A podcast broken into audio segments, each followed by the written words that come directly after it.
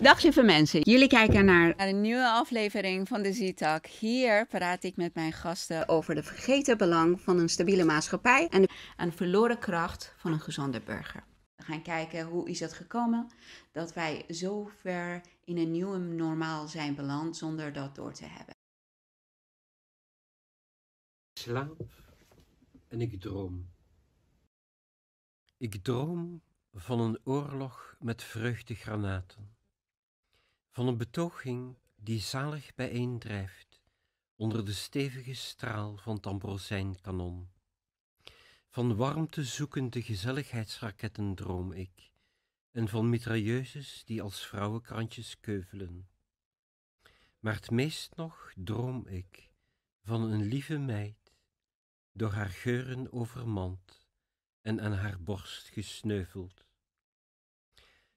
Ik droom van een beschaafd eskader kerngedachten, dat als zijsen zonlicht het riet van de rouwende regen neermaait. Van straaljagers die boven de traagheid van het licht verheven echte stralen jagen, en van een meute paardsoldaten die dagelijks in zee chargeren, omdat zo lekker spat. Maar het innigst en het liefst droom ik van u, mijn lief. Met een trommelvuur van schietgepetjes, engeltjes bij duizenden uit het zwerk plukken, de hemel neersneeuwen.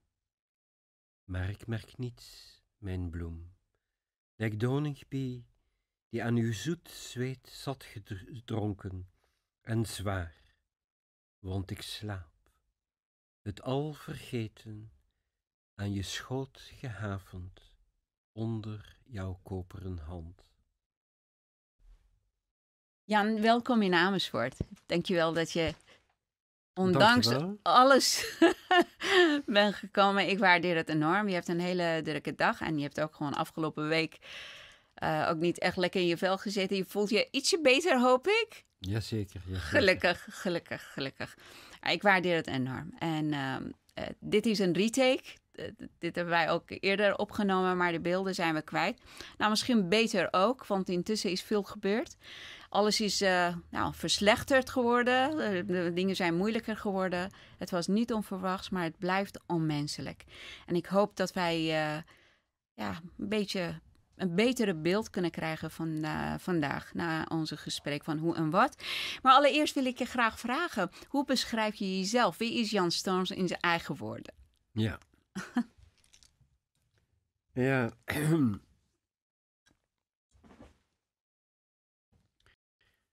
Eh, de langste tijd ben ik eigenlijk een dichtertje. Hè?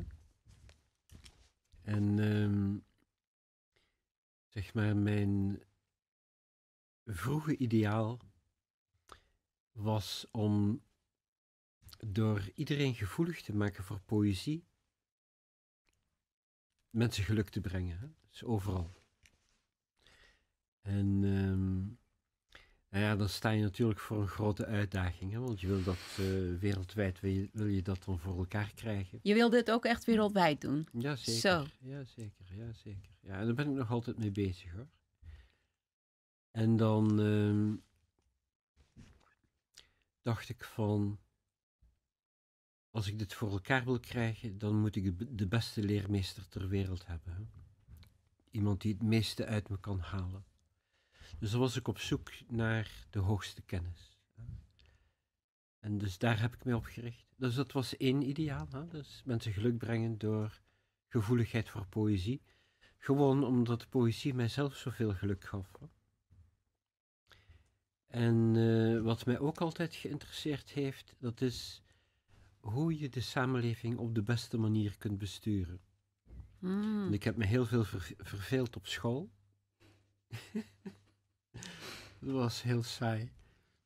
Dus dan zat ik voortdurend na te denken over uh, bestuursvormen en wat een rechtvaardig bestuur was en zo. En hoe je dat het beste kon aanpakken. Dus ik ben daar heel veel tijd mee bezig geweest. Ja. En dat zijn de idealen die ik nog steeds heb. Hè.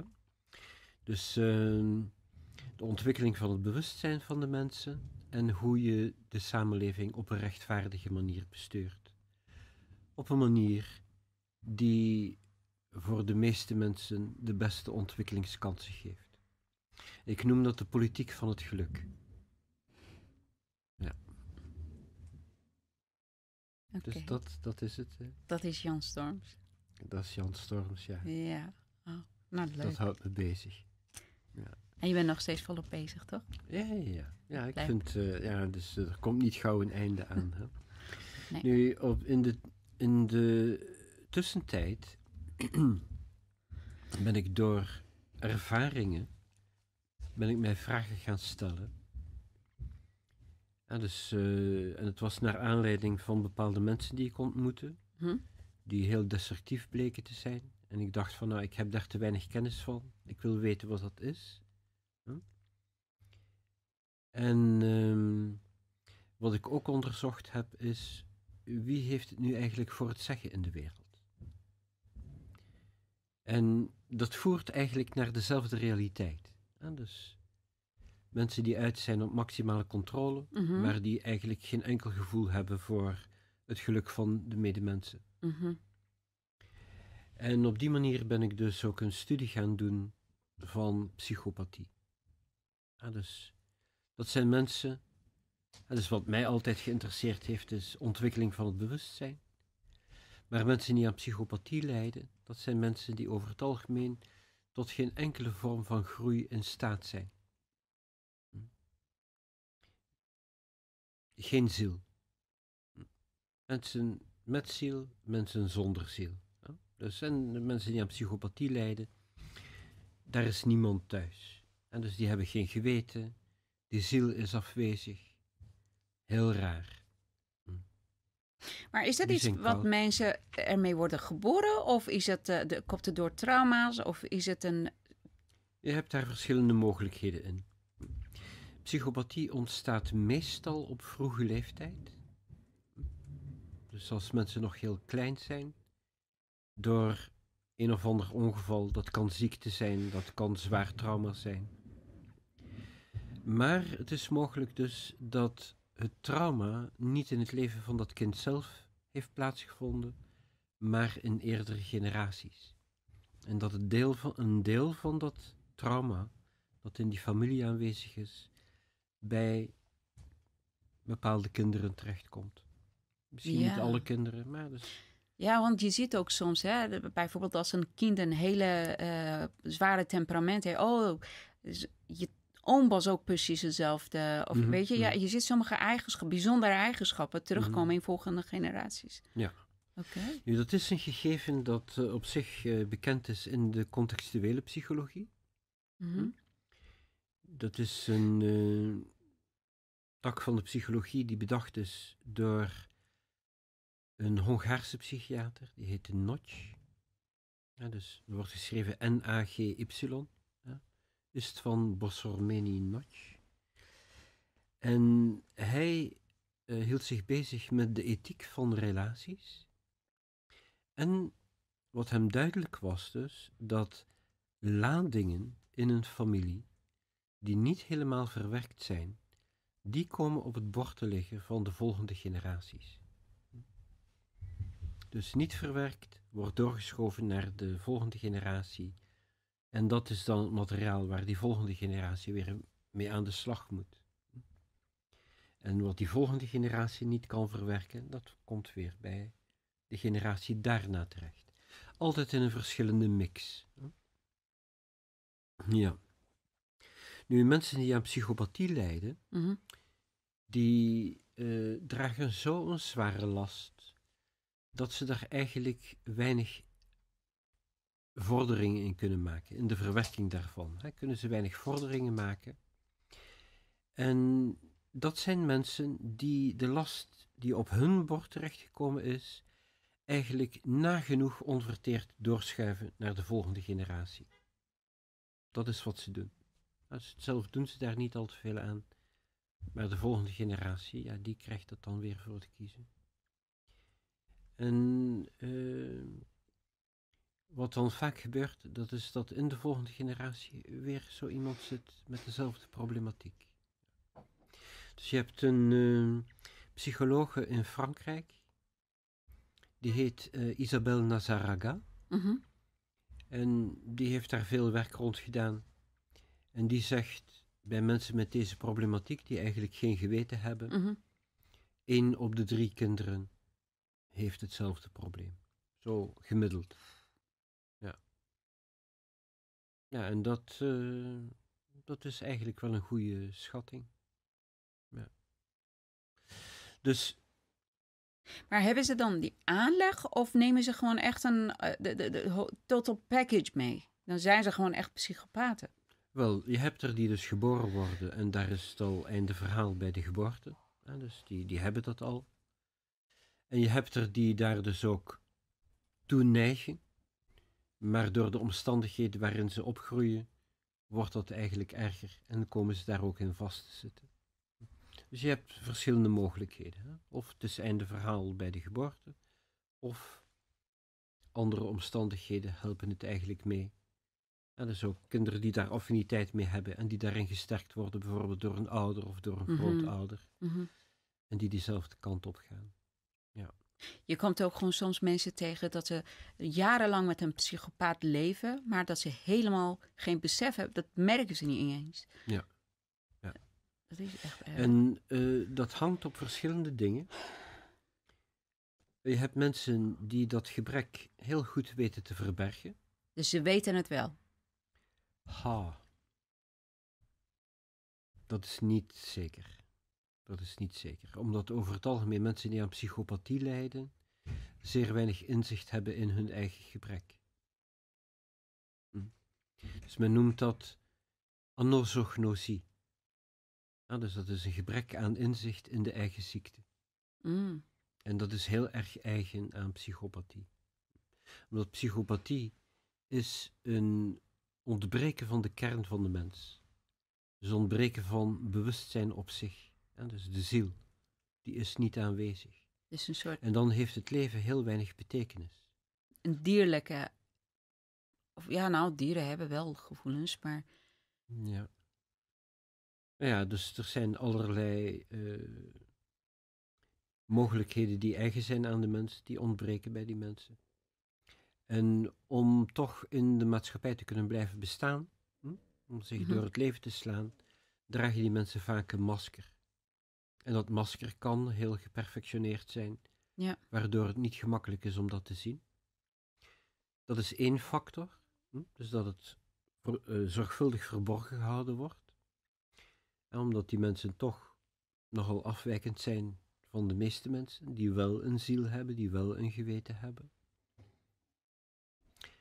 En dan heb je psychopathie op zich. Psychopathie op zich is zeer moeilijk te doorgronden. En in dat moeilijk te doorgronden zijn van psychopathie, eigenlijk is het een gebrek. Je kunt psychopathie niet beschrijven in positieve termen. Het is het ontbreken van. Mm. Het is het ontbreken van geweten, het ontbreken van invoelingsvermogen, het ontbreken van wijsheid. Er is ook een ontbreken in de vitaliteit en zo, hè? dus een fijngevoeligheid, bijvoorbeeld. Dus ehm, je kunt het eigenlijk alleen maar beschrijven in ontbreken van, in een leegte. Een ontstellende innerlijke armoede. Maar het is heel moeilijk om daar greep op te krijgen, omdat wanneer je in die leegte kijkt, dan glijden je kenvermogens daarop af. Dus als mens, en dus eh, als we iets willen kennen, dan normaal gezien is er iets dat we kunnen grijpen en dat we dus ook kunnen begrijpen. Maar als er iets is dat ontbreekt, dan is er niets wat we kunnen grijpen of kunnen begrijpen. Dus dat maakt het heel moeilijk. Dus eh, psychopathie wordt vaak niet herkend. Maar het, wordt, het is wel te diagnosticeren. Zeg ik het goed? Nou ja, er zijn eh, diagnost- eh, diagnostische methoden waarmee men dat vaststelt. Hè.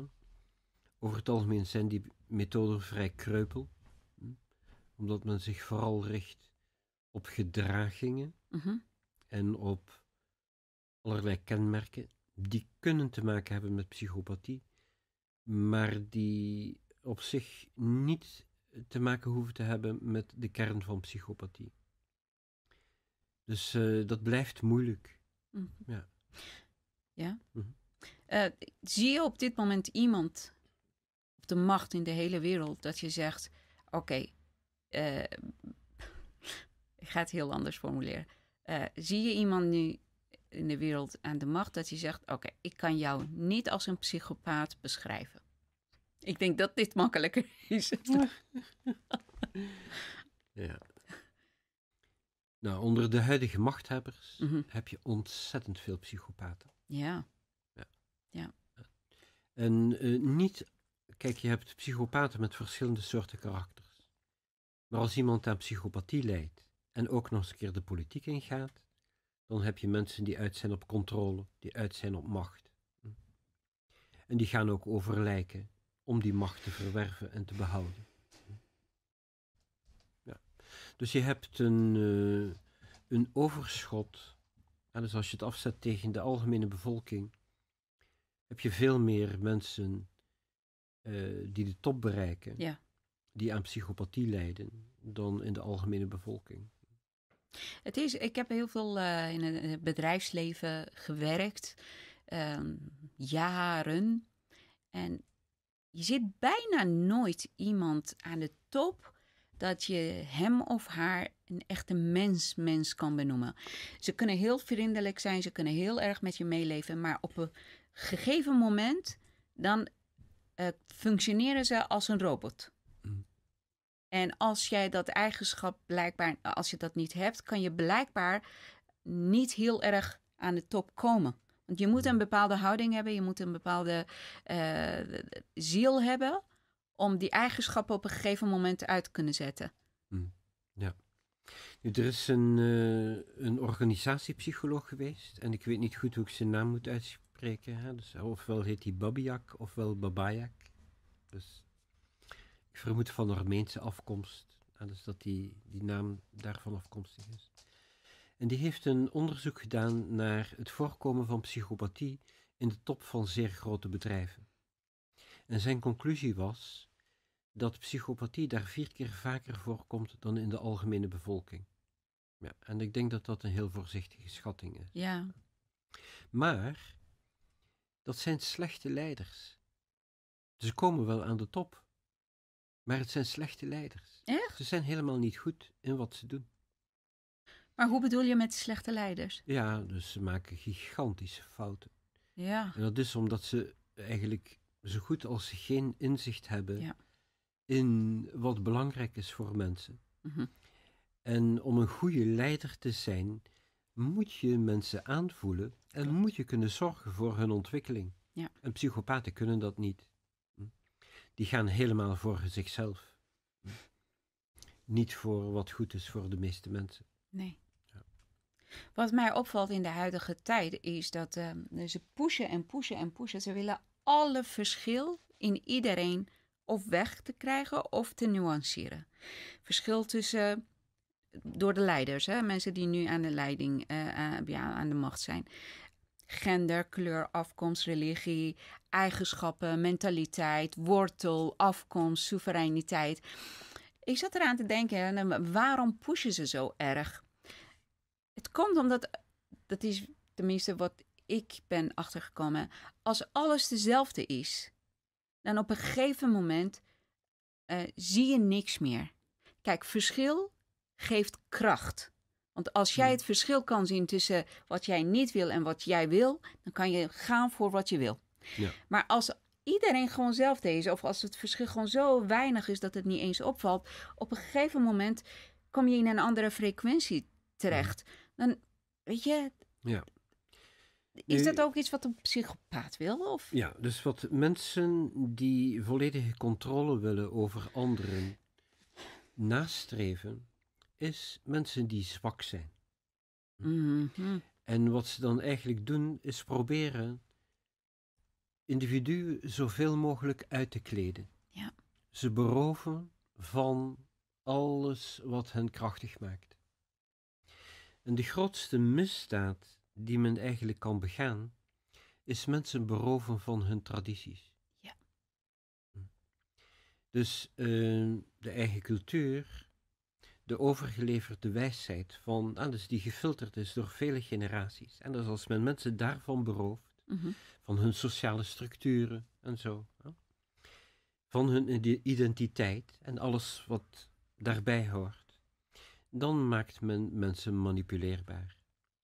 En dat past eh, helemaal in het straatje van psychopaten. Dus je vindt dat op eh, allerlei mogelijke manieren. Hè. Bijvoorbeeld ook binnen de spiritualiteit. Hè. Wanneer men het heeft over dat het ego slecht is, Ja. dan is men eigenlijk gewoon bezig met mensen zwak te maken. Dan wil men mensen die manipuleerbaar zijn. Dat heeft niets met spiritualiteit te maken. Dat is het uitkleden van het individu, waardoor het individu zwak en manipuleerbaar wordt en aan de voeten gaat liggen van iemand die gewoon zijn eigen zin wil doen met mensen. Dus dat vind je in spiritualiteit, dat vind je in de politiek, dat vind je eigenlijk overal waar een dogma opgelegd wordt. Hè? Dus dan mensen moeten zich conformeren, mogen geen eigen ideeën hebben, mogen niet zichzelf zijn, zwak, manipuleerbaar. En dat komt de dogmatische machthebbers het beste uit. Ja.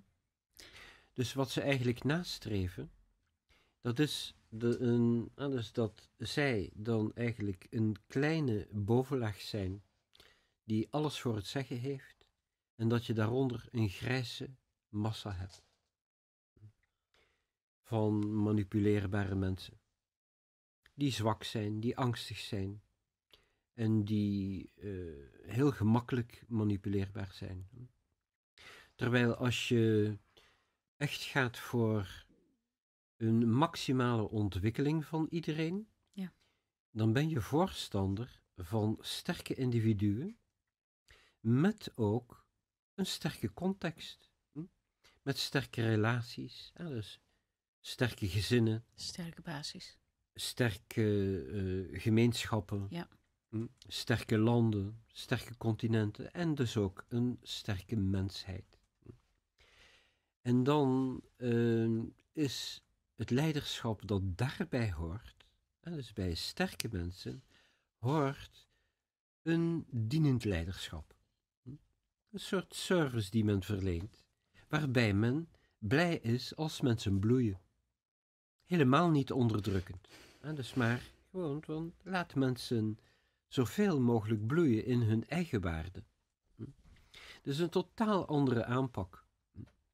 En dan wordt eh, zeg maar, de politieke organisatie van de hele mensheid ook veel sterker.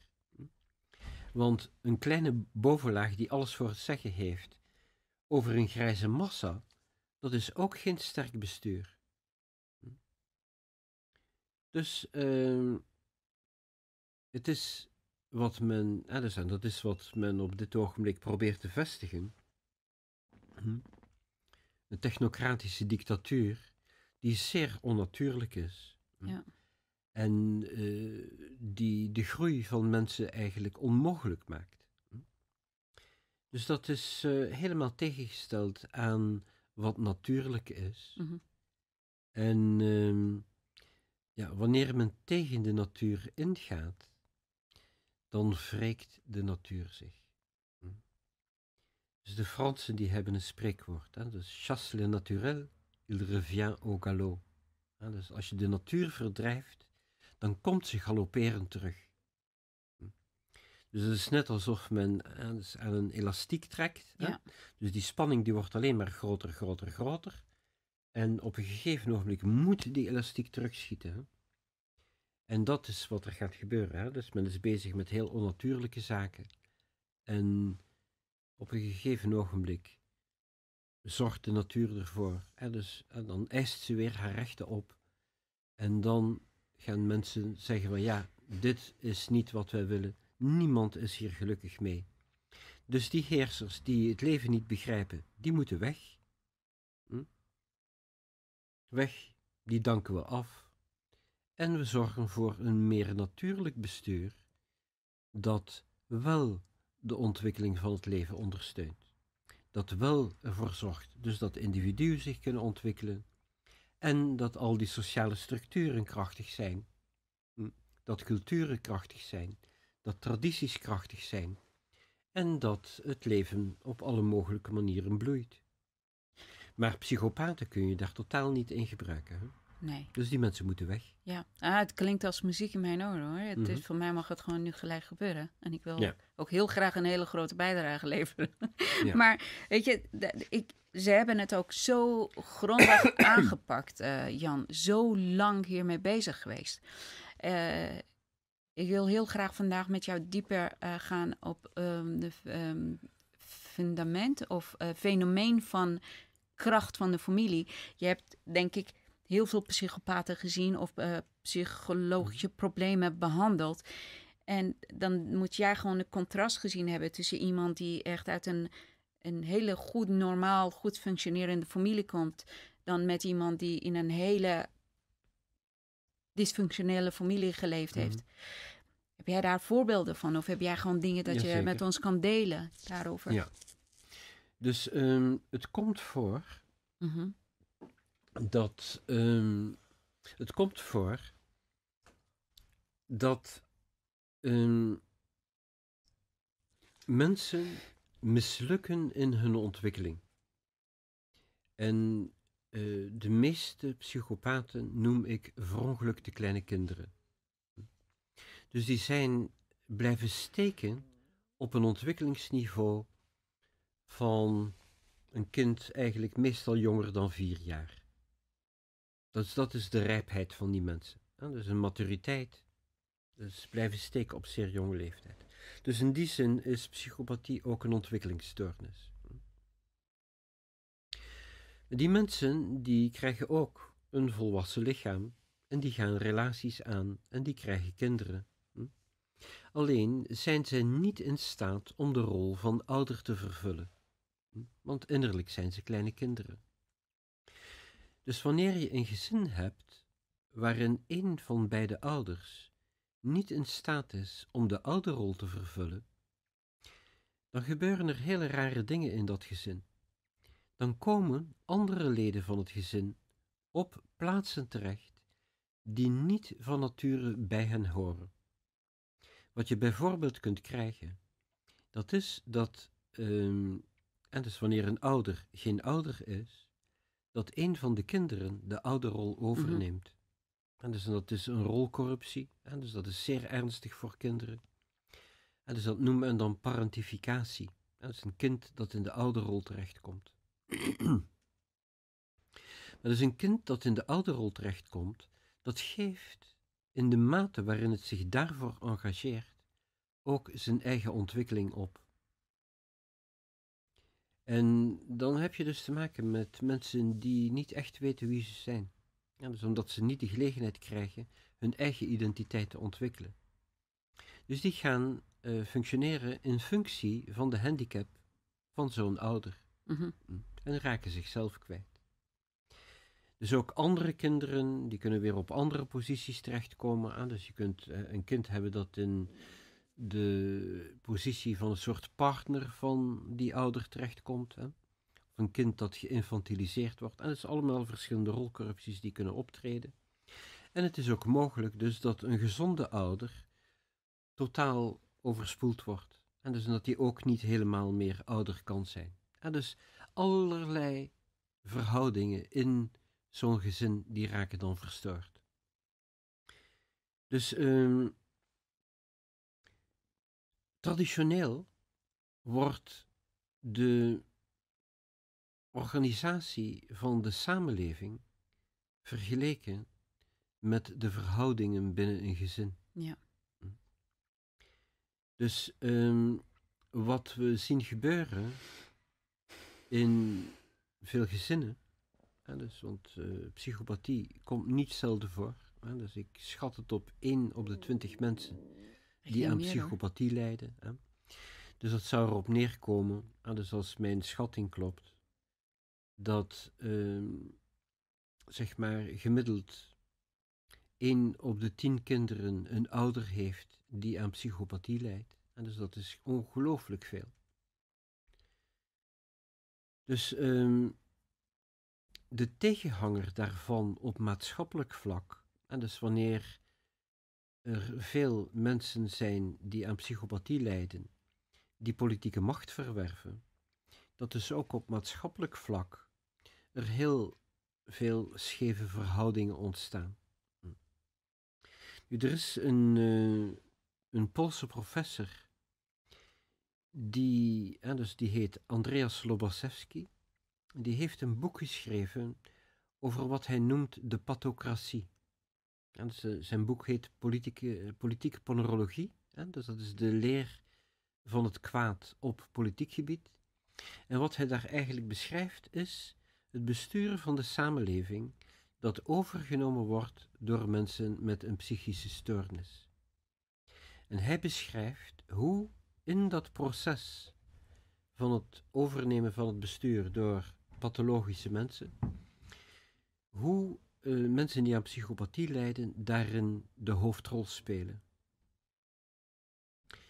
En um, dus dat, alles wanneer dat gebeurt, alles wanneer er in een gezin een ouder is die aan psychopathie lijdt, dan heeft hij de neiging om de volledige macht te willen verwerven in dat gezin hm, en ook de kinderen daarvoor in te schakelen. Wanneer dat gebeurt in een samenleving, en dus op collectief vlak, dan krijg je ook de corruptie van het hele bestuur van de samenleving. Dus in plaats van dus dat je een bestuur hebt dat zorgt voor maximale ontwikkelingskansen voor de meeste mensen, Mhm. krijg je hier een bestuur dat helemaal in functie gaat staan van die zieke heersers. En dat is de definitie van een dictatuur. Dus een dictatuur dient niet het algemeen belang, dient niet de behoefte aan ontwikkeling van de hele bevolking, maar dient alleen het belang van een kleine kliek. Dus die zeggen van nou, dit is wat wij willen. Ja. En iedereen moet daar maar zich naar plooien. En dit is de uh, ontwikkeling die we nu in sneltreinvaart zien uh, plaatsvinden in een heleboel zogenaamde democratieën. Wij leven totaal niet in een democratie. Wij leven reeds in een dictatuur. Ja. Dus er is een machtsgreep die heeft plaatsgevonden. Hè? Dus uh, die is al veel langer gaande. Maar de laatste paar jaar is dat zeer openlijk gebeurd. Hè? Wij leven in een dictatuur. Dus uh, er is geen normaal bestuur meer. En uh, onder het mom van de gezondheidsnoden Mhm. wordt ons een soort samenleving door de strot geduwd die zeer onnatuurlijk is en die in strijd is met de behoefte aan ontwikkeling, hè, dus die heel natuurlijk is voor iedereen. Mhm.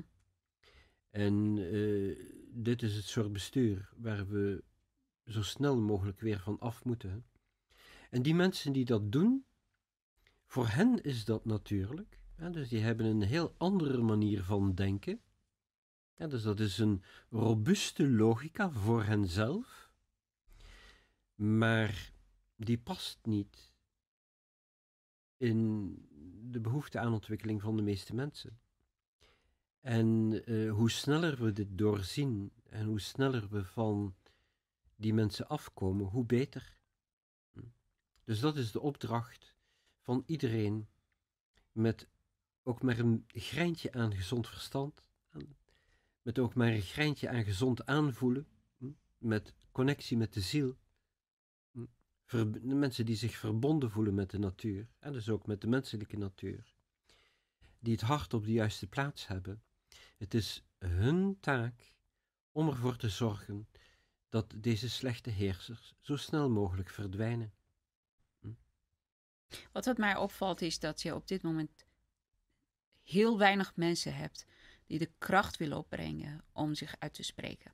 Hm. Mensen zijn angstig, mensen zijn bang, mensen zijn volgers. Ze willen graag iemand hebben die ze kunnen bewonderen en blindeling volgen zonder dat ze zelf moeite ervoor gaan doen om te kijken hoe en wat. Ja. Dat is, en ik denk dat zijn ook eh, eigenschappen die je eigenlijk in je familie eh, meekrijgt. Het is, het is moeder die jou ehm, leert dat je je kamer moet, moet opruimen. Het is de vader die jou leert dat jij eh, bijvoorbeeld moet opkomen voor eh, waar je voor gelooft. Want Als iemand jou mishandelt, dat jij moet kracht hebben om jezelf te verdedigen. Weet je, er zijn heel veel dingen, basisdingen, dat je in de familie leert. En dan dat je ze later in een andere versie in de maatschappij kan uitvoeren. Mhm. En dat mis ik heel erg. Maar tegenwoordig zie je ook nauwelijks een traditionele familie. Ja, ik ben zelf ook gescheiden, maar het is gewoon veel normaler. En ook ouders die kinderen krijgen, kinderen dumpen in een eh, kinderopvang. En weet je, je mist zoveel qua connectie en je wijsheid doorgeven en stabiliteit of veiligheid geven aan je kinderen. En dus dat wordt natuurlijk al heel lang gepropageerd. Hè? Dus, Klopt. eh, er is al heel lang een eh, trend die doelbewust ook in gang gezet is om mensen zwakker te maken. Ja. om ze eh, te beroven dus van een goede worteling in traditionele waarden. Ja, dus, eh, niet dat alles wat traditie is daarom goed is. Hè? Dus Nee. het is goed om daarin te filteren. Hè? Dus wat is nuttig, wat is niet nuttig. Maar eh, het is zeker niet zo hè? Dus dat mensen van helemaal nul zouden moeten beginnen en dan maar geen traditie hebben. hè. Klopt. Ja. Dus ehm, de mens heeft een zeer lange ontwikkelingstijd. En, dus, en er moeten enorm veel waarden, dus culturele en sociale waarden, overgedragen worden van de oudere generaties naar de jongere generaties, om de jongere generaties een stevig fundament te geven in het leven. ja. Dus eh, wanneer je dus veel krijgt van je ouders, dat is je fundament voor het latere leven. Dus dat is heel belangrijk. Nu, ehm, wat je dus ziet in het klein, en dus wanneer een, een psychopaat de macht wil grijpen in een gezin of in een werksituatie, hè, dus bijvoorbeeld wanneer een, manager eh, aan psychopathie leidt, hè, dus een soort kleine tiran wil zijn op het werk of in een vereniging of zo. Hè. Wat je ziet gebeuren in het klein, zie je dus nu ook op collectief vlak. En het blijkt, ehm, en omdat je net zei ook, hè, dus dat het zeer lang kan duren eer mensen doorhebben met wie ze te maken hebben. Dus ik zie dat ook, hè, dus dat eh, hele fijne mensen soms tientallen jaren in een relatie met een psychopaat gevangen blijven. Dus dat eh, ze er eigenlijk maar niet achter komen dat ze bespeeld worden, dat ze gemanipuleerd worden. Dus dat zie je in het klein, maar dat is ook mogelijk in het groot. Mhm. Dus dankzij ehm, die betrekkelijke onbekendheid van psychopathie, en daar moet ik nog even een kanttekening bij maken. Hè? Dus wanneer mensen het woord psychopathie horen, of psychopaat, dan denken ze daarbij vaak aan kille seriemoordenaars. Hè? Ja. En eh, dat zijn zeer ernstige gevallen die ook bestaan. Hm? En die bestaan ook in de politiek. Hè? Dus we Mhm. hebben daar voorbeelden genoeg van. Zeker. Dus oude en nieuwe voorbeelden. Hè? Dus die gevallen bestaan, maar die zijn zeer zeldzaam. Maar psychopathie is een veel breder fenomeen. Dus dat komt veel vaker voor en niet altijd in die hevige vormen. hm, Die zo spectaculair zijn en die we, die, die we kennen van eh, spectaculaire films en geruchtmakende processen. Hè? Mhm. die heel veel aandacht krijgen in de media. Dus dat komt voor, maar dat is zeer zeldzaam. Dus, het is vrij gebruikelijk dat door de relatieve onbekendheid van psychopathie mensen er maar niet achter komen waarmee ze te maken hebben. En dat ze dan ook een groot deel van hun leven daaraan opofferen. Hm. En misschien na 20, 30 jaar komen ze er dan achter, soms al eerder hoor. Hm. Maar het is mogelijk dus dat mensen 20, 30, 40 jaar samenleven met iemand die aan psychopathie lijdt Mhm. en dan pas eigenlijk erachter komen hoe onevenwichtig die relatie is. En dat ze eigenlijk alleen maar gegeven hebben en dat daar heel weinig tegenover staat. Dus dat op het ogenblik, dus dat zij bijvoorbeeld zelf even eh, aandacht nodig hebben, dat ze volkomen alleen staan. En dat daar eigenlijk niemand is die voor hen en voor hun noden oog heeft. Mhm.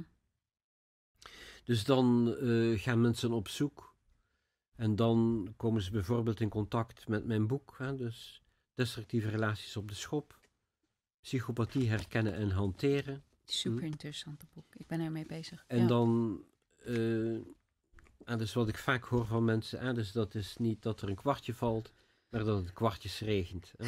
Dus dan zeggen we, oh, dat en dat en dat en dat en dat. Ja. En oh, het klopt allemaal. Ja.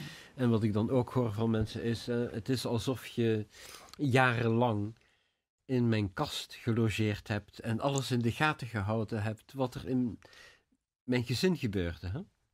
Dus dat soort dingen, hè? dus of op de werkvloer of noem maar op. Hè? Dus ehm, waar we nu mee te maken krijgen op maatschappelijk vlak, is eigenlijk eenzelfde fenomeen. Mensen die aan psychopathie lijden, daar gaat een hypnotische invloed van uit. Dus die mensen die hebben een duisternis in zichzelf, die eigenlijk, en dus op het moment dus dat een normaal mens daarmee in contact komt, is het mogelijk dat dat je oordeelsvermogen lam legt. En dat je dan ook niet in staat bent te doorzien waar je mee te maken hebt. En dat kan mensen langere tijd gevangen houden in zo'n relatie. Individueel en collectief. Hm? Dus wat je dan ook krijgt, is dat er mensen zijn die dat doorhebben. Hm? Dat, dat zien we nu ook gebeuren. Er zijn mensen die eerder zijn, die dat doorhebben. En als ze met die informatie naar buiten komen, ja, maar je hebt te maken met mensen die niet in orde zijn, en dus die doen heel kwalijke zaken. Dat een groot aantal andere mensen zegt van, zwijg stil, dat is helemaal niet zo. Dat gaat oprecht om onze gezondheid bijvoorbeeld, hè, dus nu in verband met corona. Hè. Dus die mensen die zetten zich in voor ons welzijn, hoe durf je je daartegen te verzetten? Maar dus, dan heb je een scheiding der geesten op dat moment. Je hebt de mensen die het al inzien, dit is allemaal bedrog, hm, die daar doorheen zien. En je hebt mensen die nog gehypnotiseerd zijn. Waar komt dat vermogen vandaan? Dat sommigen het kunnen zien en sommigen niet. Is voor mij zo duidelijk. Ja. Dus ehm, mensen die daar in, in hun individuele leven al mee te maken gehad hebben Ja. en eh, die dat eerder al hebben doorschouwd, hm? die daar eerder inzicht hebben verworven, die zullen dat eerder ook doorhebben wanneer het op collectief niveau gebeurt. En dat is een eh, gegeven dat eh, professor Lobachevsky ook, eh, want hij heeft zijn onderzoek naar psychopathie gedaan tezamen met een onderzoeksgroep, hè, dus van allemaal wetenschapsmensen achter het ijzeren gordijn in de 60 jaren. Hè.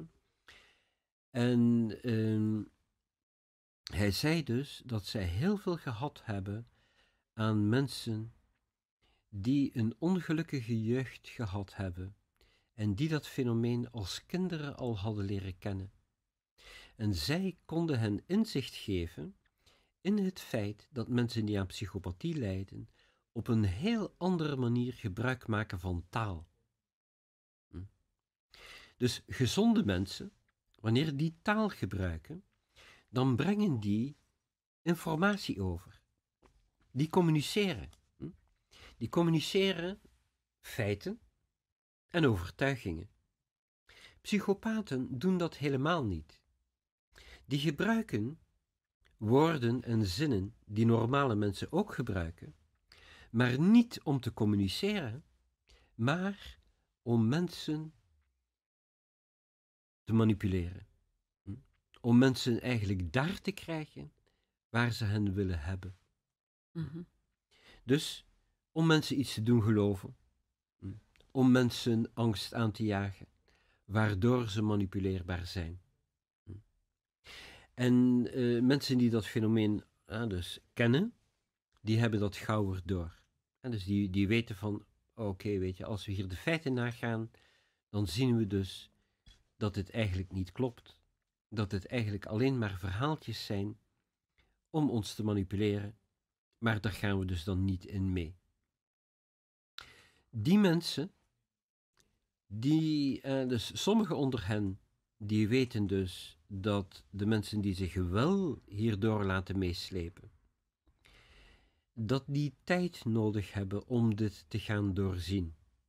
En die mensen die hebben geduld met de mensen die nog niet wakker zijn. Want ze weten van nou, ik ben daar ook een tijd lang mee meegegaan. Ik ben daar ook het slachtoffer van geweest.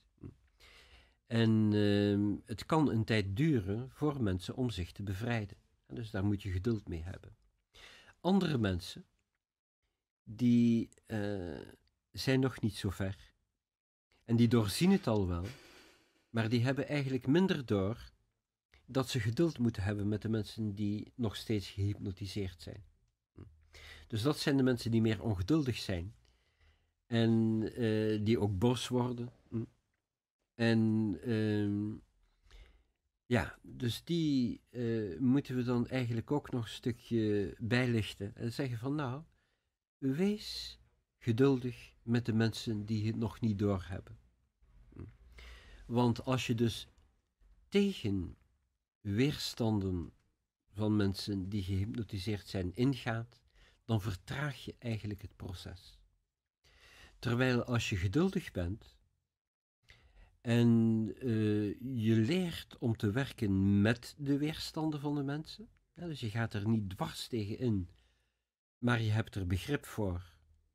En je weet mensen eigenlijk gerust te stellen vanuit je eigen inzicht, dan gaat het ontwaken van de mensen die nog gehypnotiseerd zijn eigenlijk sneller. En dus dan help je de ontwikkeling meer dan wanneer je zegt van en waarom ben je niet wakker en, en dus dat men aan de mensen gaat schudden. Sommigen dus kiezen ook om, hm? sommigen kiezen ook om in hypnose te blijven. Daar kan je gewoon geduld tot wanneer. Ja, maar dus um, het kiezen om in hypnose te blijven daar zit ook een innerlijke tegenspraak in.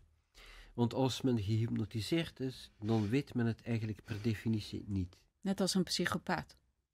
Die niet weet dat hij een psychopaat is. Men wordt meegenomen, ja. Men wordt meegenomen. Men heeft onvoldoende inzicht in wat er gebeurt. Oké, dus moet je ook geduld hebben met een psychopaat? Nee, toch? Nou, uh, met psychopaten moet je eigenlijk oneindig veel geduld hebben. In die zin dat die mensen niet in staat zijn om te veranderen. Hè? Ah, dan heeft geduld toch geen zin. Dan moet je het afkappen. Niet met mensen die aan psychopathie lijden. Hè? Mhm. dus, uh, dus men moet ook geen hoop koesteren dat die mensen ooit gaan veranderen. Maar waar men moet voor zorgen, dat is dat hun greep op de mensen die ze wel nog kunnen hypnotiseren, dat die zo snel mogelijk verslapt. En uh, dat kan men beter doen door um, met de weerstanden te werken dan er dwars tegenin te gaan. Ja, dus door begrip te hebben.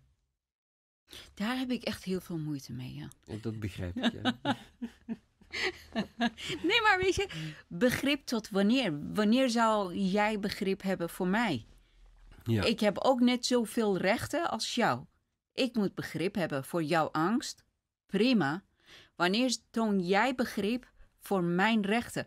Dat is een ongezonde relatie. In een ongezonde relatie, je hebt Kijk, dat zie je ook gewoon hoe nu overheid met mensen communiceert, met burgers. Burger, burgers hebben alleen maar plichten en weinig tot geen rechten. Ja. Dat is niet een gezonde relatie. Daar heb ik geen begrip voor. En ook geen geduld voor. Ja, oké. Ja. Nee, maar, it, Maar, eh, snap je gaat- wat ik bedoel? Ik begrijp het heel goed, maar dit gaat even over wat werkt. Wat werkt? Dus als iemand eenmaal wakker is, dan hoef je niet veel moeite meer te doen. Ja, dus want mensen die eenmaal wakker zijn, die zien wat er aan de hand is. Maar en ze gaan kunnen- mee. Ze, ze lopen mee. Eh, Ja, ja. Heel veel mensen. Ik ken zoveel mensen die zijn wakker. En echt, ze, ze- geven het af van... Ja, maar wat wil je doen? Het is eenmaal zo. Dan denk ik, Ja. hoe kan je iets zien dat het niet goed is... en alsnog gewoon ermee doorgaan? Ja, en dat is, wil zeggen dus dat het inzicht nog niet helder genoeg is. En dus met toenemende helderheid van inzicht wordt de bereidheid om mee te gaan in zaken die ongezond is, die ongezond zijn, kleiner. Ik denk dat ze niet beseffen wat voor gevolgen dat kan hebben voor ze. Ja, Ze zien het als een- Met de tijd komt dat wel. Met de tijd komt dat wel. Ja. ja. Maar dus het zijn de mensen die het meeste wakker zijn, die in staat zijn om anderen wakker te maken. Hm? Omdat, want de wakkerheid op zich, en dus dan gaat het niet om mensen proberen overtuigen, maar dan gaat het over de wakkerheid die men bij zich draagt die is ontzettend besmettelijk. Ja? Ja, ja, ja, ja.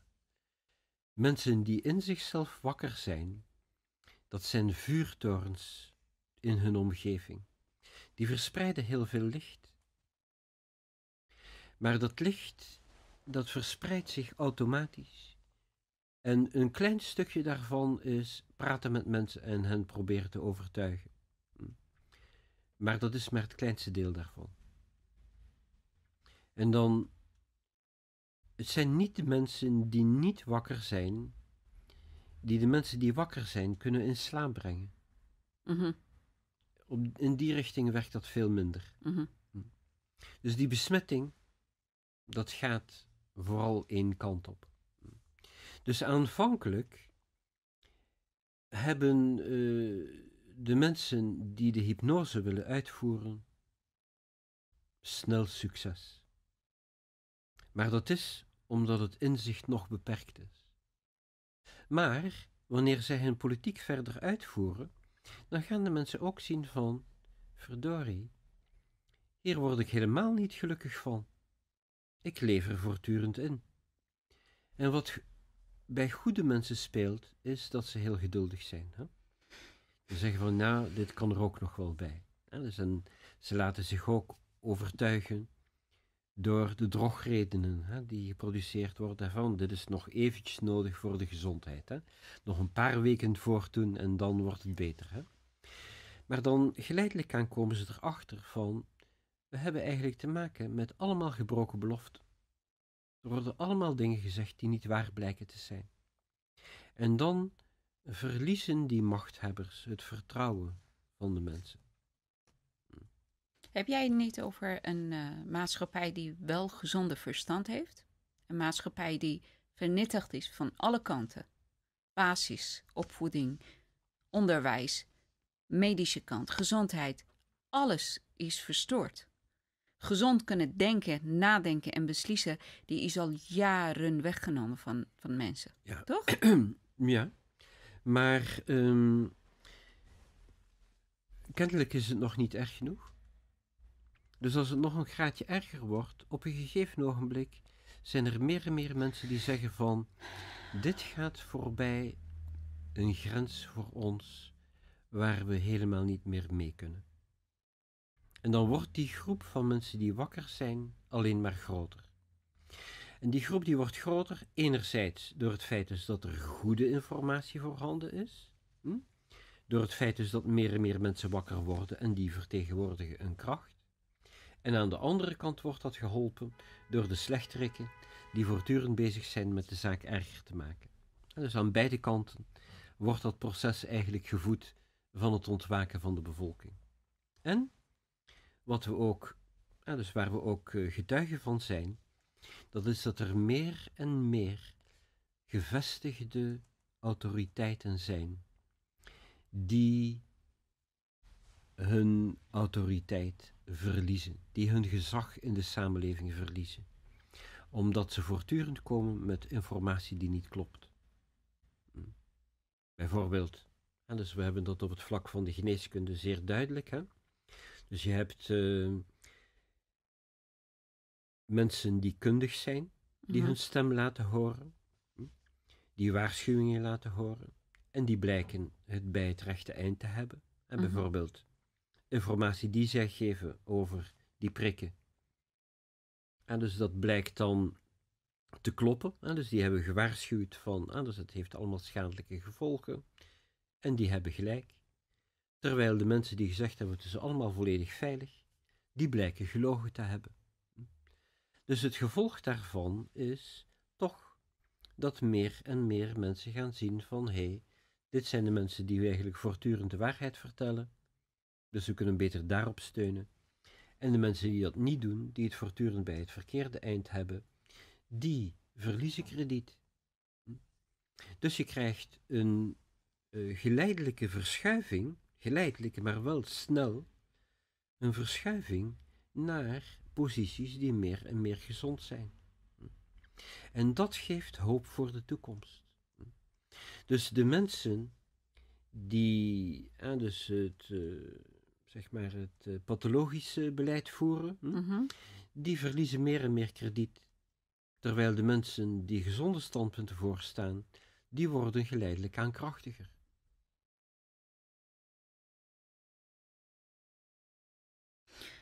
Je Dus ziet, hun invloed wordt ook groter.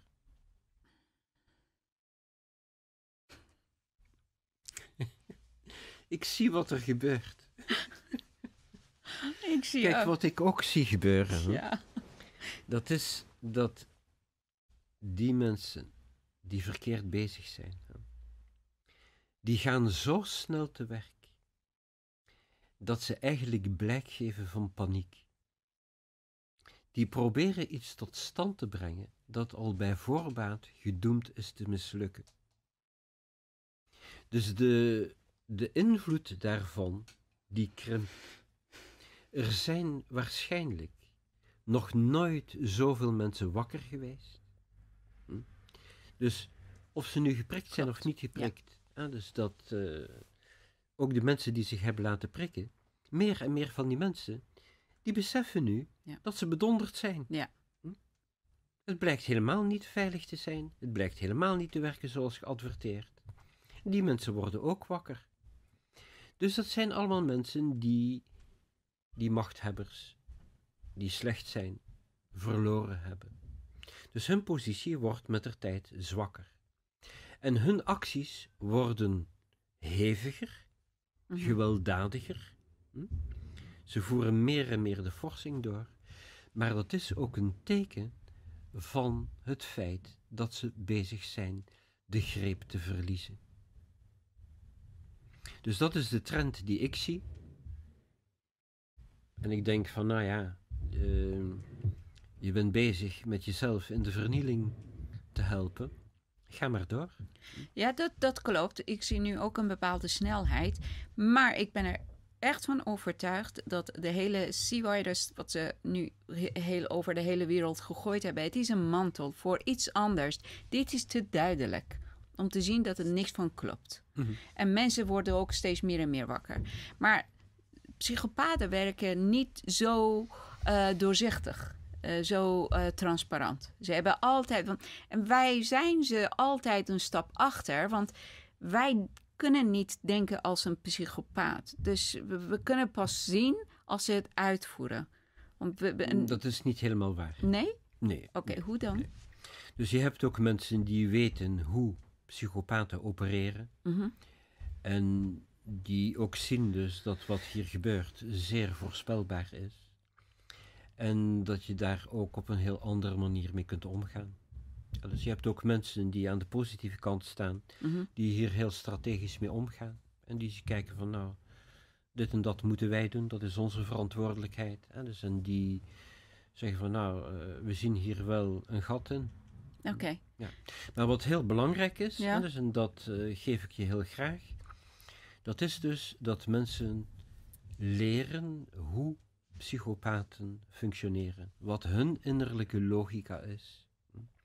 En dat psychopaten altijd een dubbele agenda hebben. Mhm.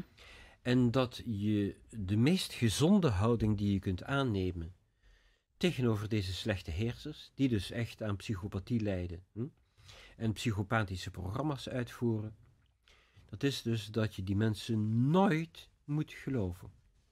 Ze zijn altijd onbetrouwbaar. Ja. Hm? Ja. Dus daar kom je dan op een gegeven ogenblik achter. Hè? Dus ik geloof geen woord van wat je zegt.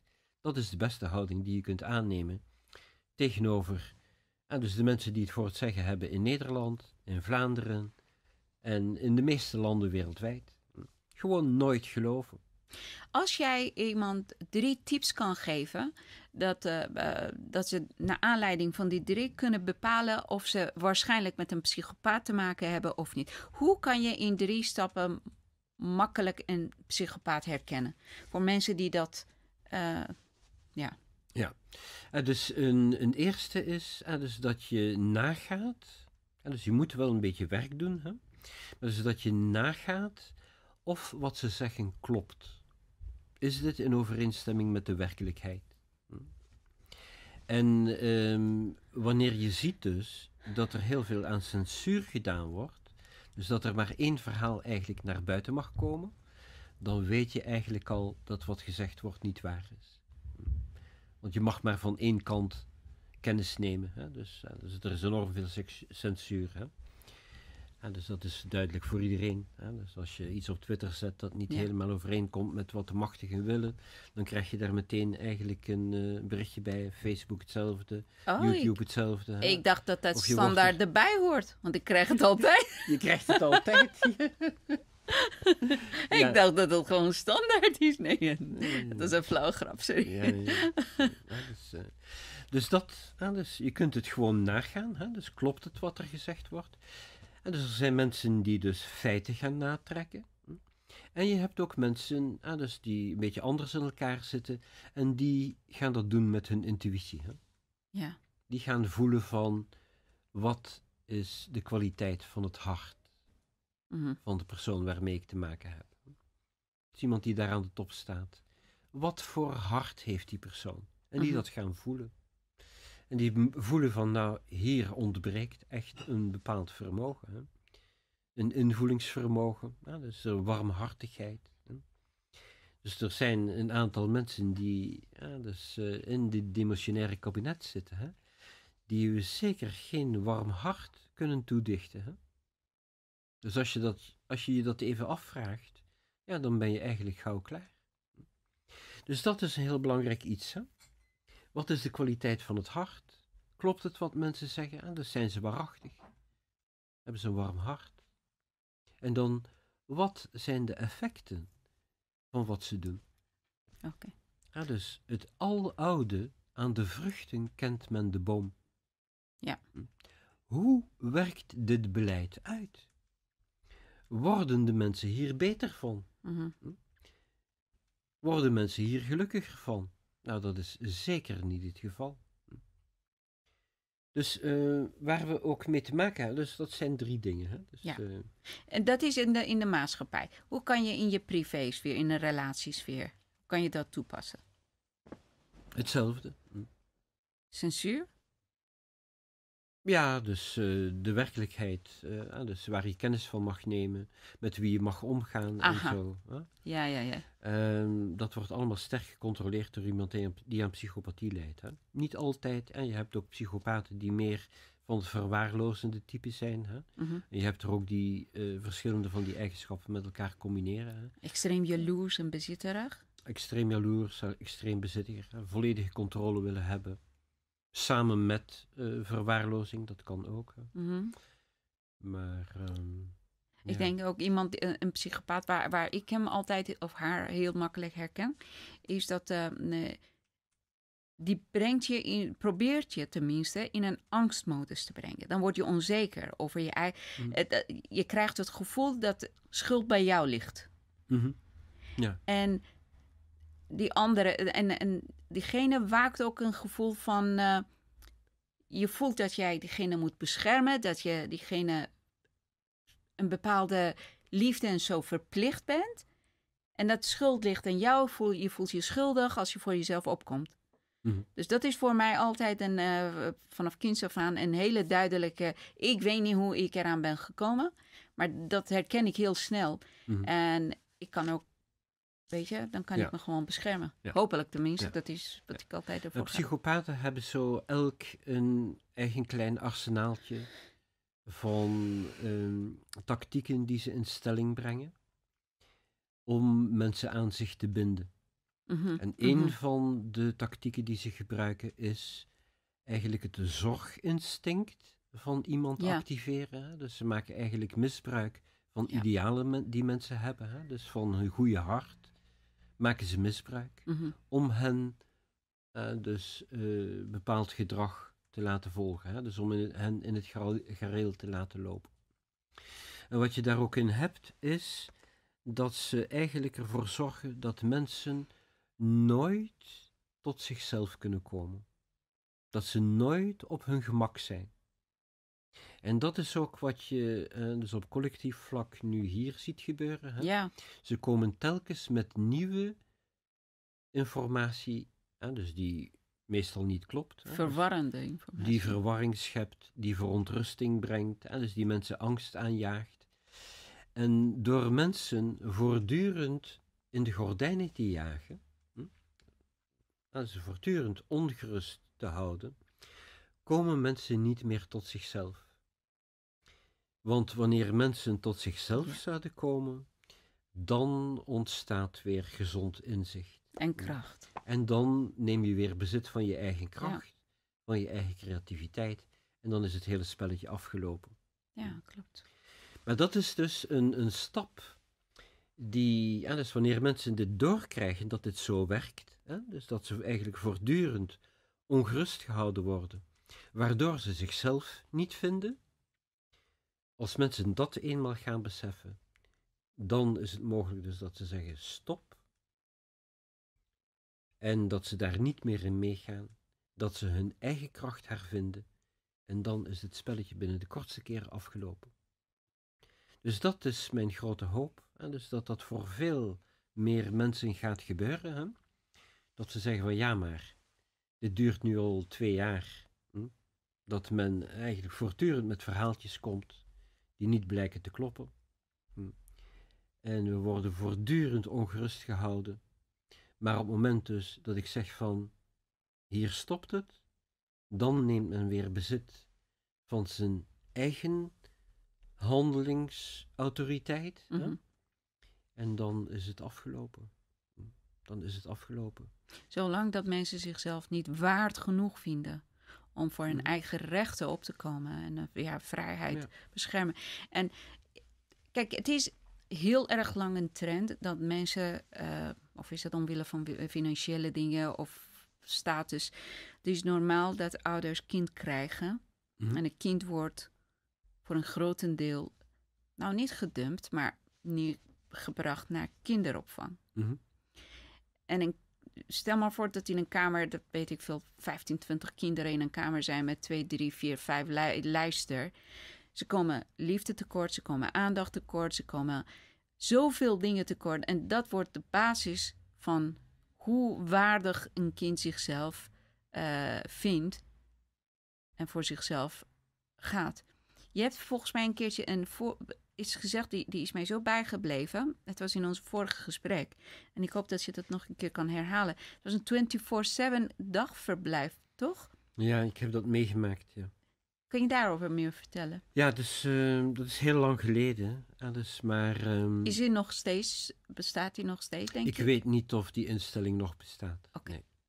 Maar dus, ehm, ja, dus je hebt dus ehm, crashes, hè? Ja. Maar dit was dan een heel bijzondere crash in die zin dus dat het een eh, dag- en nachtverblijf was voor kinderen. En het was ook voor mensen die in ploegen werkten. Hè, dus een, zowel de vader als de moeder, hè, dus om een inkomen te kunnen verwerven, moesten dan in ploegen werken en dan konden ze niet voor hun kinderen zorgen. Dus die mensen die brachten hun kinderen onder in zo'n instelling Ja. en bezochten hun kinderen dan één keer per week of één keer in de veertien dagen. En ik ging daar op bezoek. En, en dus eh, al die kinderen, en dus als ik daar verscheen in die leefgroep, dan kwamen al die kinderen om afgelopen, hè? met hun armen uitgestrekt, want ze dachten dat ik een ouder was. En dus die reageerden zo op elke volwassene. Maar- Dan noemde je ze jou gewoon echt papa? Of Ja, zo? ja, ja. Nee. Ja, zeker, ja. En wat je zag aan al die kinderen, die hadden allemaal matte ogen. Dus die kwamen geweldig veel tekort. En ehm, nou ja, dus dat is eh, vreselijk voor kinderen om zo te moeten opgroeien. Hè? Dus omdat ze, ehm, ja, dus ze hebben ook eh, te maken met verschillende professionals die dan in zo'n groep, eh, ja, gewoon enkele uren draaien. Hè? En geen vaste figuur om zich aan te hechten. En eh, dat is zeer belangrijk voor kinderen om hun eigen fundament op te bouwen. Ja. Dus dan krijg je allemaal kinderen die opgroeien eigenlijk zonder stevig fundament. En dat is het recept voor een leven lang van problemen. Klopt. Ja. Dus ehm, ik ben een beetje de, de naam kwijt, maar ik dacht dat eh, die mevrouw Beatrice eh, Smolders heet of zo. Of Mulders. Ik eh, durf het niet helemaal te zeggen. Kan- kunnen jullie het even opzoeken? Is het is eh een dame die schreef in, eh, lang geleden de Bolle Buiken boeken. bollen, buiken, Bolle Buiken boek. de schrijfster van... Ja? Ja. En zij pleitte ervoor om een zwangerschapsverlof in te stellen. Dat is voor jonge ouders. Van minstens een jaar. Ze zei van, wij jagen de hele jonge kinderen veel te snel uit hun geborgenheid die ze nodig hebben om gezond te kunnen opgroeien. Kun je dat vinden aan Bollebuikenboeken? Mm, nee. Nee. Bollen, buiken. Beatrice heette ze. In Oh, Iran ik was eh, kijk, zwangerschapsverlof voor eh, moeders die kinderen kregen, was vijf jaar, hè? Voor de, Dat is veel gezonder. voor ja. de ma- machtsovername. Ja. ja. dus de eerste zes jaar. Smulders. Beatrice Smulders. Ja. Die pleitte daarvoor. En dus omdat het maar enkele weken was hier, hè, of een paar maanden. Maar dus, eh, of zes weken of zo.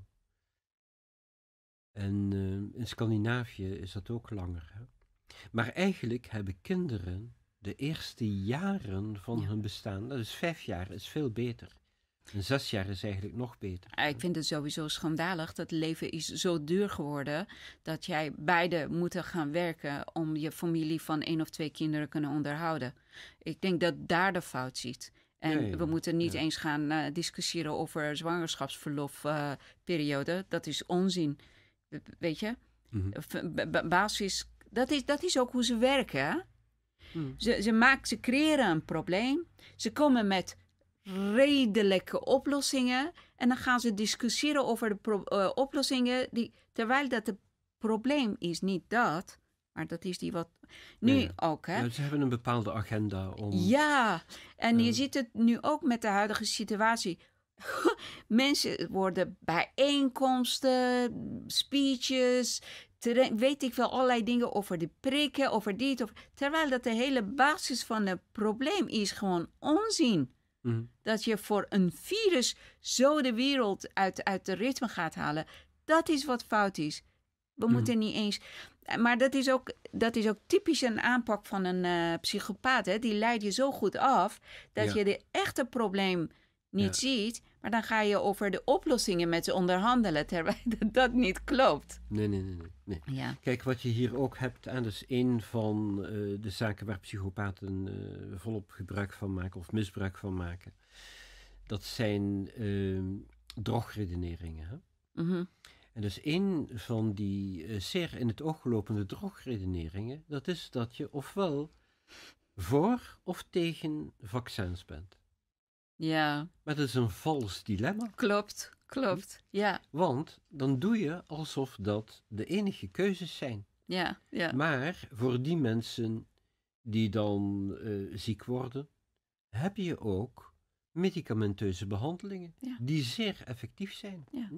En dat is wat eh, FLCCC net, hè, dus eh, in de Verenigde Staten, en dus die artsen, die hebben dat op poten gesteld. Hè, dus als je dus gaat kijken bij covidcriticalcare.com, hè, dus dan vind je dus die protocollen ter voorkoming van te vroege behandeling voor mensen die dan onverhoopt toch nog in het ziekenhuis worden opgenomen. Ze hebben allemaal protocollen en die zijn buitengewoon effectief. Hm.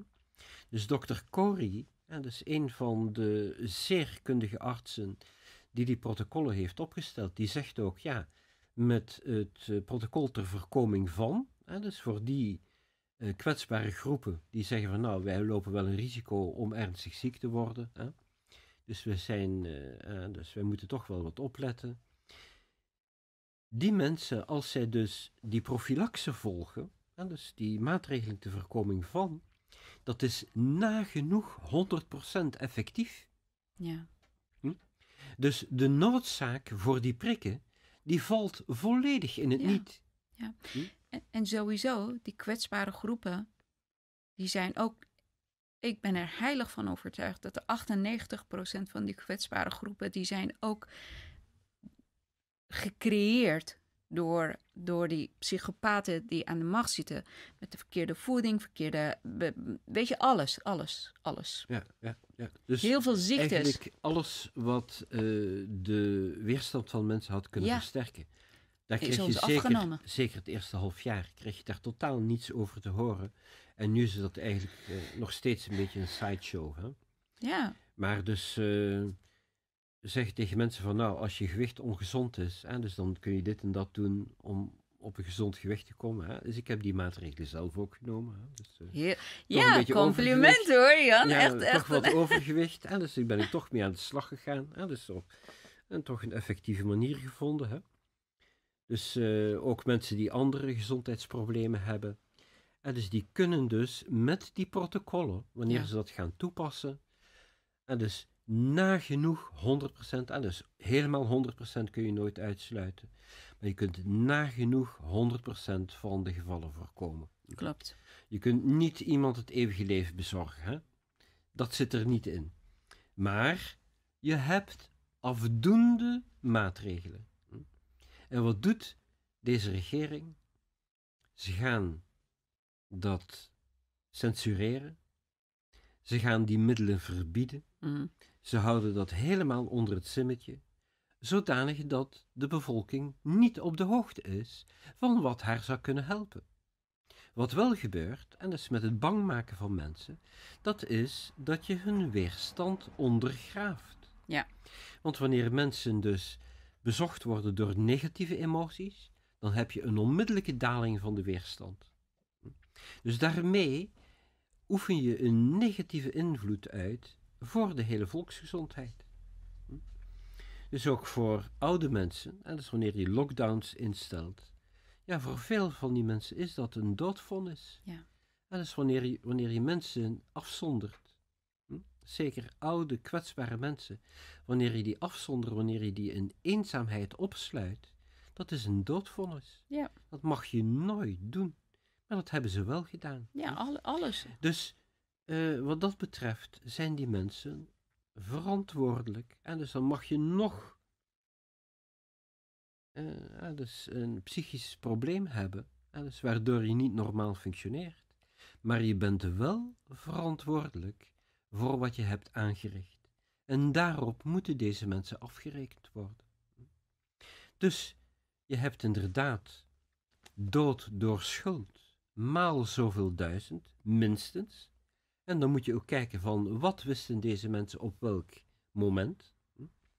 Want die informatie is al lang en breed aan hen overgedragen van dit zijn allemaal dingen die werken. En dus vo- voldoende artsen hebben dat gedaan. Hm? Dus ze kunnen niet meer zeggen, we hebben het niet gewoest. Mhm. We wisten het allemaal niet. Ze wisten het wel. Maar ze hebben gewoon een andere agenda, Ja, Hm. ja. die niet in het belang is van de bevolking. Nou, daar worden deze mensen op afgerekend. hm. En dan heb je inderdaad dat er strafrechtelijke procedures moeten komen. Dat is in wezen een verantwoordelijkheid van de Tweede Kamer. hè. Dus die moet ervoor zorgen dus dat het onderzocht wordt dat die mensen in staat van beschuldiging gesteld worden. En dat er dus een eh, gerechtelijke procedure komt. Hè? Dus die moet in principe gevoerd worden voor de Hoge Raad of door de Hoge Raad, waarbij deze mensen berecht worden. Want zij zijn verantwoordelijk. Maar zij spelen ook mee hoor, die Tweede Kamer. Jazeker. Dus ja. dat is- Maar dat wil dan zeggen dat wanneer de Tweede Kamer haar verantwoordelijkheid niet neemt, dat ook deze mensen daarvoor verantwoordelijk zijn. En uiteindelijk zullen ze daarop afgerekend worden door de bevolking. We, zijn in dat fase. Ja. We, we hebben alles geprobeerd in de afgelopen bijna twee jaar. Hm. Elke, elke legale stap. En hoe vaak hebben mensen alles ja, met liefde dus- en dingen geprobeerd? Ja. Maar afgerekend worden door de bevolking, Ja. dat kan ook zijn, ja, dus de volgende verkiezingen, dat er enorme verschuivingen gaan plaatsvinden. Nee, dat geloof je toch niet, Jan? Dat is een van de mogelijkheden. Ik, daar geloof ik absoluut niet meer in. Nee. Het Dus dat is dan, dat is dan als, we, als we gewoon nog steeds geloven dat er nog hoop is voor het huidige systeem. Die hebben ze gewoon. Eh, maar een systeem eh, kan heel snel weggevaagd worden. En we hebben daar een voorbeeld van uit de recente geschiedenis. En dus in 1989 viel de Berlijnse muur. En dan had je in sneltreinvaart dat er een heleboel dictaturen achter het ijzeren gordijn instortten. En zeker in de aanvang was dat volkomen geweldloos. Aan het einde van die golf, en dus toen dat eh, uiteindelijk eh, in Roemenië aankwam, dus toen is dat met bloedvergieten gegaan en zo. Hè. Maar eh, de aanvang daarvan, dat was een wakker worden van de zin voor vrijheid in het volk. En dan viel de machtsbasis voor die oude dictators in één keer weg. En Egon Krenz, dus die toen aan de macht was in de DDR, die zei veertien dagen voor de val van de muur niet. Hè? Dat zou nooit gebeuren. Nooit was veertien dagen. Hè? Mooiste, 14, mooiste nooit ever, denk ik. Precies. Ja. ja. Maar weet je, Maar dus wat daar gebeurd is, dat kan ook nu weer gebeuren. toen hadden mensen een vergelijkingsmateriaal. Nu pakken ze het wereldwijd op. Als nu iets niet gebeurt, over een aantal jaren hebben mensen helemaal geen vergelijkingsmateriaal meer. Daarom is het zo cruciaal. Ja. Vind je van dus- niet? Er zijn mensen die kunnen fungeren als het geweten van de samenleving. Hè? En Kan ik dus me daarin een- schrijven? Sorry? Kan ik me daarin schrijven? Hoor. Jazeker. jazeker. Ja, ja. Nee, maar die, je hebt een nieuwe generatie van leiders die opstaat. En dus die wel hard hebben voor het volk. Ja. Hm? En die geen verhaaltjes verkopen. En die dus met zeer degelijke informatie komen die wel nuttig is voor de mensen. En je hebt ook een jongere generatie die opstaat. Hè? Dus ik zie heel veel jonge mensen Mhm. die hun verantwoordelijkheid nemen. Hè? Dus daar gaat toch een kracht van uit en een inspiratie die, dus ik denk, vrij snel heel succesvol kan zijn. Ik hoop het, maar iedereen moet ook weten: het is niet dat ze moeten dat ze denken, oh gelukkig, dus eh, ze zijn ermee bezig. Nee, het is echt verantwoordelijkheid van elke individu. Het is eh, verantwoordelijkheid van iedereen. Ja. Dus iedereen moet een keuze maken. Ja, dus, en wanneer je zegt, nou, ik wil geen keuze maken, dan maak je ook een keuze. Klopt, dat Ja. is ook een keuze. Dus eh, iedereen bepaalt nu waar die staat. En ehm, iedereen draagt een steentje bij. Hm. En intussen hoe kunnen wij gewoon zorgen dat de basis van de maatschappij, dus de basis van de maatschappij is een gezonde mens en een gezonde familie. Mhm. kunnen we dat sterker maken, gezonder maken? Jazeker. En dus wat, wat je ziet gebeuren. Hè? Dus, en ik ben voortdurend in contact met mensen die allerlei nieuwe initiatieven ontwikkelen. Hè? Mhm. Die zeggen van nou, dit is waar men ons naartoe stuurt, maar wij willen dat helemaal niet. En we vinden dat dit gezonder is. En die zijn bezig met dat op te zetten. Hè? En die vinden medestanders. Hè? Dus, en, eh, dus eh, met toenemend succes is men bezig om al die zaken in stelling te brengen. En eh, mijn verwachting is dat dit in een stroomversnelling gaat terechtkomen. En dat eigenlijk, hè, dus want ehm, de mensen die dit nu allemaal doen, hè, Mhm. die dus zo verkeerd bezig zijn, hè, Mhm. dus en die zo een ontwrichtende invloed hebben in de samenleving, in het leven van iedereen, hm, die achten zichzelf onkwetsbaar. Hm. Ja. Dat, daar Ja. lijkt het Ja. op. Hè? En ze lijken ook alle macht in handen te hebben. Maar dat zal een illusie blijken. Hm. In feite is de machtsbasis van mensen die aan psychopathie lijden heel smal, altijd. Omdat hun connectie met de werkelijkheid ook altijd zeer smal is. Mhm. Deze mensen hebben geen fundament. Dus het enige wat hen eigenlijk mogelijkheden geeft, hm, voorlopig nog, dat is dat mensen zich nog laten manipuleren. Maar manipulatie, aangezien dat niet op werkelijkheid berust, maar op illusie, dat is altijd veel zwakker dan de simpele waarheid. Hm. Waarheid is kracht. En dat is wat zich in de toekomst gaat manifesteren. Hè? Dat het is gebaseerd op waarheid. Mhm. En waarheid heeft, en dus men mag vertellen over een situatie wat men wil, maar wat er echt aanwezig is, dat is altijd de kern. hm. En dat is altijd wat in een situatie echt de ziel ervan is. Ja. Dus uiteindelijk overwint de waarheid altijd. Hè? Dus het is ook de spreuk van India. Hè? Dus Satyameva Jayate. Hè? Dus waarheid overwint altijd. Hè? En eh, dat is eigenlijk ook zoals het gaat. Hè? Ja. En de tegenhanger daarvan is, hè, dus wat men zegt, hè, dus eh sic semper tyrannis, hè? dus de Latijnse spreuk. Hè? Dit is uiteindelijk altijd het lot van tirannen. Hè? Dus eh, ze overschatten zichzelf en eh, delven hun eigen put. Ik, ik hoop het van harte. En ik hoop dat, het, dat, dat ze op tijd omver worden gegooid. Voordat ze menselijkheid kunnen ver- vernietigen in de mensen. Mhm. Maar nu gaan ze naar transhumanisme. hè, En dat is ook dat is een winnende lot, denk ik. Dat als ze dat punt bereiken, dan is, de, dan is het verzoeken voor Ja. een normale mens. Maar eh, een beetje normaal mens, die ziet dat het van de gekken is. Hè? Dus dat eh, zo, die transhumanistische ideeën, dat wordt gepropageerd. Die mensen een klap van de, hè, dus die mensen hebben een klap van de molen. Hè? Dus als je een beetje gezond met een beetje gezond verstand zie je van, oh, dit zit helemaal niet in het design van moeder natuur. Hè? Ja, En de natuur is oneindig Klopt. krachtig. kracht van natuur Ja. moet niet onderschat worden. Dat Dus zeer zeker niet. Ja. Nee. Mooi. Jan, ik heb drie vragen die ik aan je wil stellen. Oké. En dan kunnen wij ons gesprek beëindigen. Ik, ik vond het heel erg leuk. Ik vond het heel erg mooi, Mhm. leerzaam en hoopgevend. En eh, zijn, eh, ja, persoon, nou niet een intieme vragen, maar er zijn gewoon drie vragen die ik opgeschreven heb. En ik ben benieuwd naar je antwoorden. Oké. Het heeft ook misschien, ja, Ik weet niets- niet of je weet wat Oscar Wilde zei. Hè? Dus, eh, die Wat zei die? Questions are never indiscreet. Answers sometimes are. Hm? Choose your answer. ja, precies. Ja. Oké, mijn eerste vraag is: wat is het mooiste plekje in Nederland volgens jou?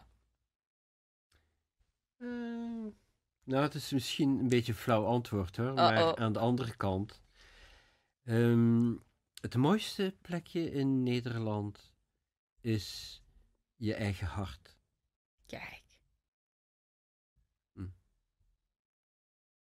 Mooi. En ehm, als dat niet, als als je dat zo ziet dat het niet helemaal mooi is, dan heb je nog een opdracht te verrichten. Hè?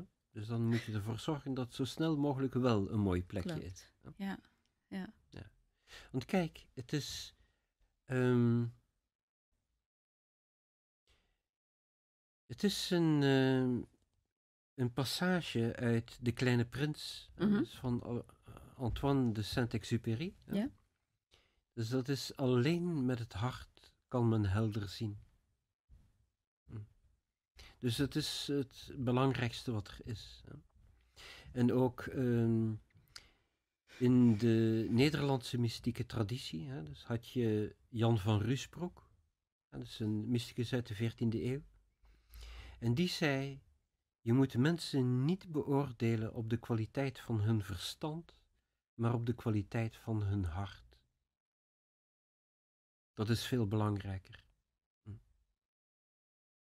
En ik- Want het hart geeft je toegang tot de ziel. Ja. Hm. Het hart geeft je toegang tot de ziel. En wanneer je zorgt voor een sereen en zuiver hart, dan ben je een bezield iemand. Klopt. En dan is de kracht die je kunt ontwikkelen in het leven, niet alleen in je eigen persoonlijke leven, maar ook voor alle mensen om je heen, die kracht, die is geweldig groot. Mhm. Hm. Ik denk, het zou het mooiste zijn als je een hele mooie harmonie kan hebben tussen kracht van je hart en kracht van je hersenen.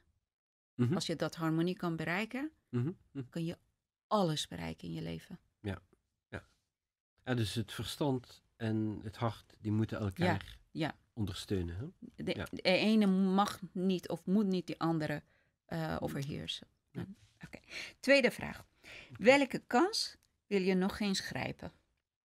Welke kans wil ik nog eens grijpen? Yes.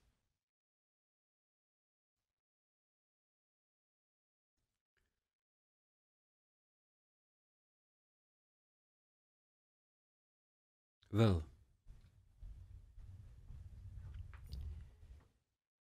Mijn inspiratie is eigenlijk, hè, dus eh, ten aanzien van jouw vraag, hè, dus Mhm. mijn inspiratie is eigenlijk de inspiratie die Krishna aan Arjuna gaf. Hè, dus op het slagveld van Kurukshetra, hè, dus, waar ze hun dialoog voerden tussen de legers die opgesteld stonden, hè, legers van goed en kwaad. Hij zei: Wees enkel het instrument. Dus ehm, Krishna zei: Ik heb hen al vernietigd. De kwaadrikken, hè? de slechterikken. Ik heb hen al vernietigd. Wees jij enkel het instrument. Nimitta matri savya- savyasachin. Ja, wees enkel het instrument. Dus eh, dat is mijn ambitie. Hè? Dus enkel het instrument zijn in de best mogelijke ontwikkelingen hier op aarde. Hè? Dus zolang Ja, ik hier rondloop, ja. is dat wat ik wil doen. Dat is zo'n mooie kans dat wij hebben gekregen om Ja, op aarde te lopen. Terwijl dat je gewoon vanaf het begin te horen krijgt, ja, we zijn niks, aarde is niks. En als je morgen er niet bent, niemand mis je, niks gebeurt in het heelal. En er zijn allemaal gewoon dingen om jou te laten geloven dat je niks bent, niks kan en niks eh, waard bent, hè? Nee, nee, nee. nee. Iedereen, iedereen eh, Het is zo'n mooie kans en je kan zoveel Ja. doen en betekenen. Dat moet echt niet onderschat worden. nee, iedereen heeft eh, zijn taak hier. En, dus, en iedereen heeft zijn bijdrage te leveren. Ja. Dus Nimitta matra savyasachin. Hè? Ja. Derde vraag. Oké, dat- wat is iets dat weinig mensen over jou weten? dat vind ik het allermooiste. Wat is iets wat weinig mensen het kan iets moois zijn? Ja, iets ja. kwetsbaar of mm, wat, wat je... Ja. Nou, niet dan weet, hopelijk weet hele Nederland dan. Heel Nederland gaat hier naar kijken. Dan is het dat hopen wij? Oké, oké, oké. Nou, eigenlijk heb ik het aan het begin gezegd. Hè? Dus eh, Ja, dus ik heb... eh, in het begin heb ik het gezegd van eh, dit gesprek, hè. Oh ja. Dus ik ben eigenlijk begonnen als dichtertje. Hè? Ja. Zeer idealistisch. Maar ehm, iemand die gedichtjes schreef.